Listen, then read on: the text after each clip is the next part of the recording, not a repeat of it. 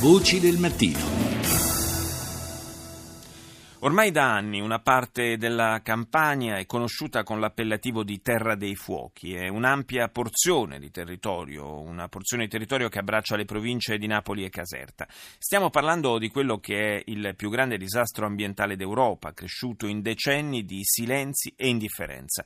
È la storia di un dramma che inizia nel 1989. Raffaele Piccirillo, oggi direttore generale degli affari penali del Ministero della Giustizia, ma già giudice a Santa Maria Capovetere, poi a Napoli, racconta come tutto è cominciato al microfono di Rita Pedizzi. L'anno in cui nascono le cosiddette società commerciali mafiose, almeno i primi collaboratori di giustizia le chiamavano così, che erano poi delle società di intermediazione, intermediazione tra la grande impresa prevalentemente del nord o del centro-nord e i titolari diciamo, di discariche regolari, discariche autorizzate in qualche caso o in altri casi invece di semplici proprietari terrieri di terreni che avrebbero avuto una destinazione agricola per lo sversamento. La Camorra percepiva un agio diciamo, su questi sversamenti sversamenti, all'industriale del nord conveniva perché evidentemente era un costo enormemente inferiore a quella tipologia di rifiuto, il rifiuto industriale in particolare o tossico nocivo e c'era anche una quota parte, il 10% andava alla camorra, il 5% andava alla politica. C'erano quindi anche dei mediatori tra il camorrista puro che si occupava di questi sversamenti, così come rispetto al personale politico che chiudeva un occhio nella fase dei controlli o che autorizzava determinate attività di discarica. C'era un impiego anche di discariche autorizzate per la ricezione del rifiuto non pericoloso, si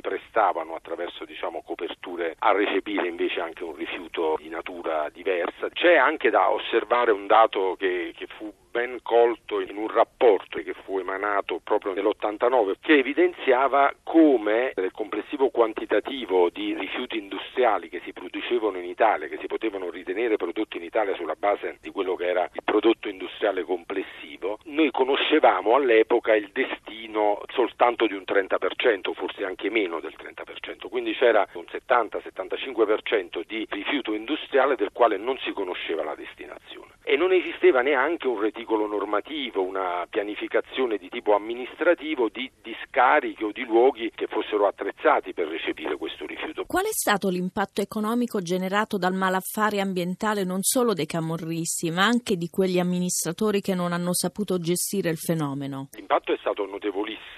Dei misuratori orientativi si possono ricavare per esempio da quanto è costata la gestione della cosiddetta emergenza rifiuti in Campania, che è costata diciamo, cifre spropositate, ha comportato diciamo, assunzioni di personale per le cosiddette bonifiche mai avviate, così come per la realizzazione della raccolta differenziata e così come per una serie di attività che avrebbero dovuto far parte di questo ciclo integrato di rifiuti enormemente superiori diciamo, a quelle che si spendono in altre nazioni europee ma anche in altre regioni diciamo, del paese che non hanno vissuto questo dramma, qualche volta non l'hanno vissuto perché lo hanno scaricato sulle regioni del sud. Il costo va valutato complessivamente, bisognerebbe tener conto appunto di quanto sono costati diciamo, gli onorari di tutto il personale dei commissariati chiamati a risolvere l'emergenza rifiuti in Campania, quanto è costato il continuo avvicendamento delle imprese chiamate a gestire questo fenomeno, quanto è costato poi evidentemente dal punto di vista anche della commerciabilità del prodotto agricolo campano, sarebbe veramente un costo credo immane diciamo, a volerlo calcolare e poi ci sarebbe evidentemente tutt'altro che secondario da calcolare il costo sanitario diciamo, di questa emergenza, la ricaduta che questo ha avuto sulla salute delle, delle collettività. Il pentito Vassallo recentemente ha dichiarato che il sistema illegale in Campania va ancora avanti. Certamente vero che l'effetto di contaminazione, di propagazione eh, nelle falde, nelle matrici ambientali di ciò che è stato sversato anni fa continua a determinarsi, continua a verificarsi. È certamente vero che ciò che è iniziato nell'89 non è finito nell'89, ma è continuato per esempio negli anni della gestione emergenziale, quando alcuni di quegli operatori che avevano fondato le cosiddette commerciali mafiose e che erano appunto titolari di discariche autorizzate, utilizzate però per sversare diciamo invece rifiuti non consentiti furono chiamati dallo stesso commissariato addirittura con delle ordinanze, quindi ricevettero ordine di ricevere nei loro impianti illegali dove avevano magari ecco, appena coperto diciamo, lo strato costituito dal rifiuto tossico ricevuto illecitamente, furono chiamati a recepire in quegli stessi invasi i rifiuti che si accumulavano deambulavano per le strade per, per, i noti fenomeni legati appunto alla cosiddetta emergenza. E questo certamente ha aggravato anche la, la contaminazione. Se Vassallo vuole dire invece che in questo momento continuano queste condotte di sversamento in Campania, francamente, insomma, ripeto, premesso che non ho delle evidenze che lo confermino, lo escluderei pure sul piano teorico, diciamo, perché c'è in questo momento un monitoraggio di quel territorio particolarmente attento. Non è stato risolto ancora il problema della bonifica, che è un problema grave della bonifica, della messa in sicurezza di quei luoghi, ma che si possa continuare a sversare quel tipo di rifiuto con quelle modalità lo escluderei. Quello che perdura è il fenomeno della terra dei fuochi in senso stretto. Voci del mattino. Ci siamo tornati a occupare, ci torniamo a occupare di Terra dei Fuochi oggi anche perché eh, ricorre un anniversario, il secondo anniversario del varo definitivo della legge dedicata proprio alla Terra dei Fuochi. Ne parliamo con il dottor Gaetano Rivezzi, che è pediatra e presidente di Medici per l'Ambiente Caserta, nonché presidente regionale per la campagna dell'ISDE, che è la società internazionale dei dottori per l'ambiente. Buongiorno Rivezzi. Buongiorno a tutti voi. Dunque sono passati due anni dalla conversione in legge del decreto eh, noto come decreto sulla terra dei fuochi e con quale bilancio dal suo punto di vista? Beh, il bilancio da un punto di vista nostro dei medici per l'ambiente che riteniamo che queste acceleratezze ambientali dopo molti anni hanno contribuito eh, sicuramente a, a creare un, un grave impatto ambientale. E noi pensiamo che questo disegno di legge molto articolato e in effetti ha avuto delle risposte positive sicuramente, quindi partiamo dalle risposte positive che sono un leggero abbassamento dei, dei roghi per quanto riguarda il controllo che c'è da parte dell'incaricato del governo per il contrasto del fenomeno dei roghi, anche perché molti cittadini si sono messi all'opera come osservatori civici per cercare di attenuare anche questo fenomeno, però siamo ancora lontani, partiamo dai 6.000 roghi che ci sono stati negli anni 2010 ai, ai 3.000 di oggi. Eh, sicuramente c'è stato un abbassamento, però l'altra componente della legge era riguardante il controllo dei, dei, terreni o meno che è stato anche attuato. Ma quello che noi preoccupa di più, noi dei medici per l'ambiente della campagna, è in tema, perché noi siamo per il tema della prevenzione della salute. Sì eh, quando l'impatto ambientale raggiunge inquinamenti molto alti, eh, soprattutto acmi, punti di inquinamento, sicuramente la ricaduta sulla salute si vede e il report dell'Istituto Superiore di Sanità eh, ehm, esprime chiaramente un forte, un, una forte preoccupazione per dire nella terra dei fuochi troppi bambini anche ammalati di cancro oppure eventualmente con una patologia eh, che può essere avere un collegamento di rischio maggiore soprattutto per l'infanzia.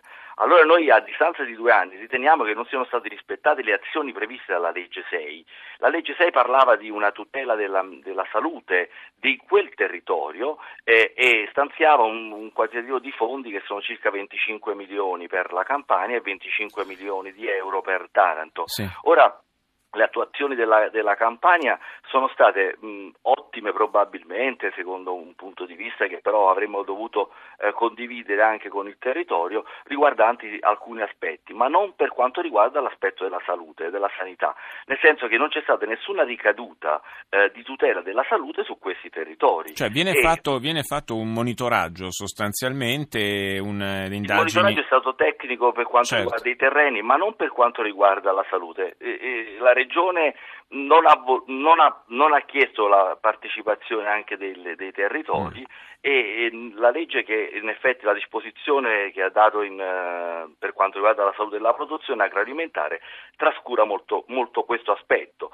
Noi interveniamo a distanza di due anni per ribadire con molta determinazione che ancora non sono stati comunicati i dettagli di fondi di spesa di questi 25 milioni. Sono arrivati dei soldi che però vengono gestiti probabilmente per quanto riguarda gli screening sanitari che già le, le, le ASL avrebbero dovuto fare e poi diluiti su tutto e il soprattutto non si è cominciato a fare le bonifiche che finché sì, non si fa quello è un discorso molto particolare eh. noi, quello che, noi quello che in effetti mo, eh, vogliamo, vogliamo, sottolineare che vorremmo assolutamente eh, partecipare, come le, i territori vogliono partecipare ai consigli consultivi della comunità locale nei quali sia garantita la presenza di rappresentanti dei cittadini residenti, diceva la legge, però non c'è stata nessuna azione sul territorio.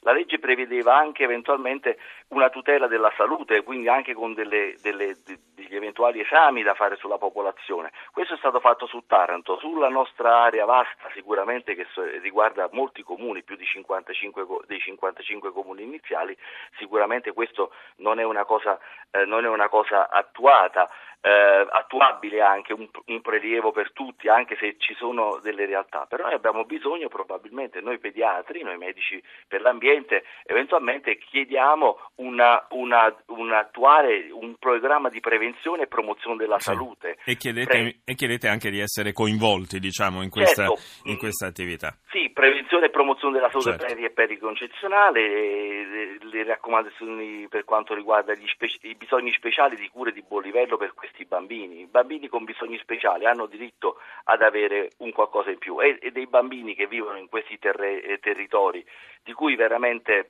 posso dirlo anche da un punto di vista scientifico, si è documentato un, un trend d'aumento che veramente potrebbe essere preoccupante per il dopo, non è un allarmismo, è un, soltanto un segnale che noi vogliamo fare come sentinelle della, de, sentinelle scientifiche probabilmente del, del problema, ma di stare molto attenti. Ma è un segnale... abbiamo bisogno è un segnale d'allarme, un segnale d'allarme che condividiamo e, e, frequentemente rilanciamo volentieri da, da, Voci del Mattino perché è giusto che non si abbassi mai l'attenzione su questa situazione drammatica. Io ringrazio il dottor Gaetano Rivezzi, presidente di Medici per l'Ambiente Caserta. Grazie di essere stato con noi.